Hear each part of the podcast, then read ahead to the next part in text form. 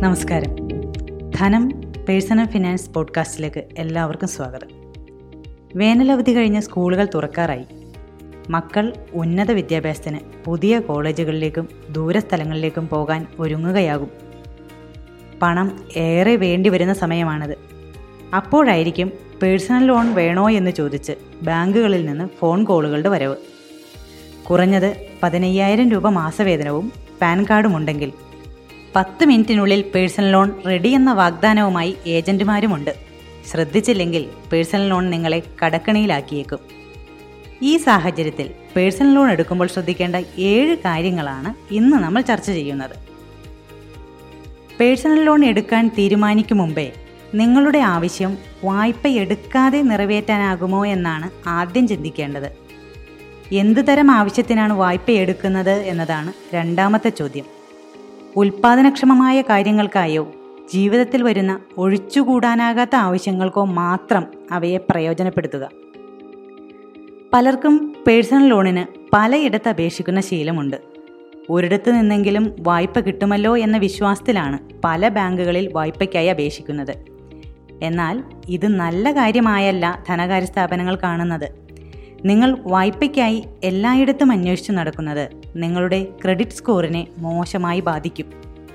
വായ്പാ സ്ഥാപനത്തെ ശ്രദ്ധയോടെ തിരഞ്ഞെടുക്കണം.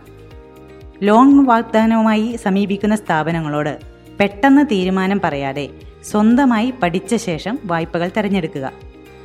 ബാങ്കുമായി നിങ്ങൾക്കുള്ള ബന്ധത്തേക്കാൾ നല്ല ഡീലാണോ എന്നതിനാണ് പ്രാധാന്യം കൊടുക്കേണ്ടത്.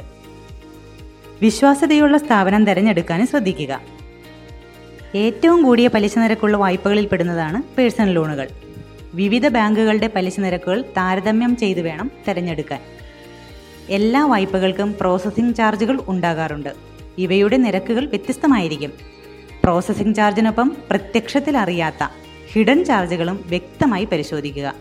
വായ്പ എടുക്കും മുമ്പ് മുൻകൂർ തിരിച്ചടവിനുള്ള നിയമങ്ങൾ എങ്ങനെയാണെന്ന് കൂടി അറിയുക.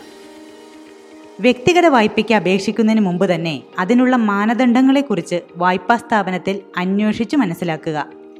നിങ്ങളുടെ ജോലിയും വരുമാനവുമാണ് പ്രധാനമായും കണക്കാക്കുന്നത്.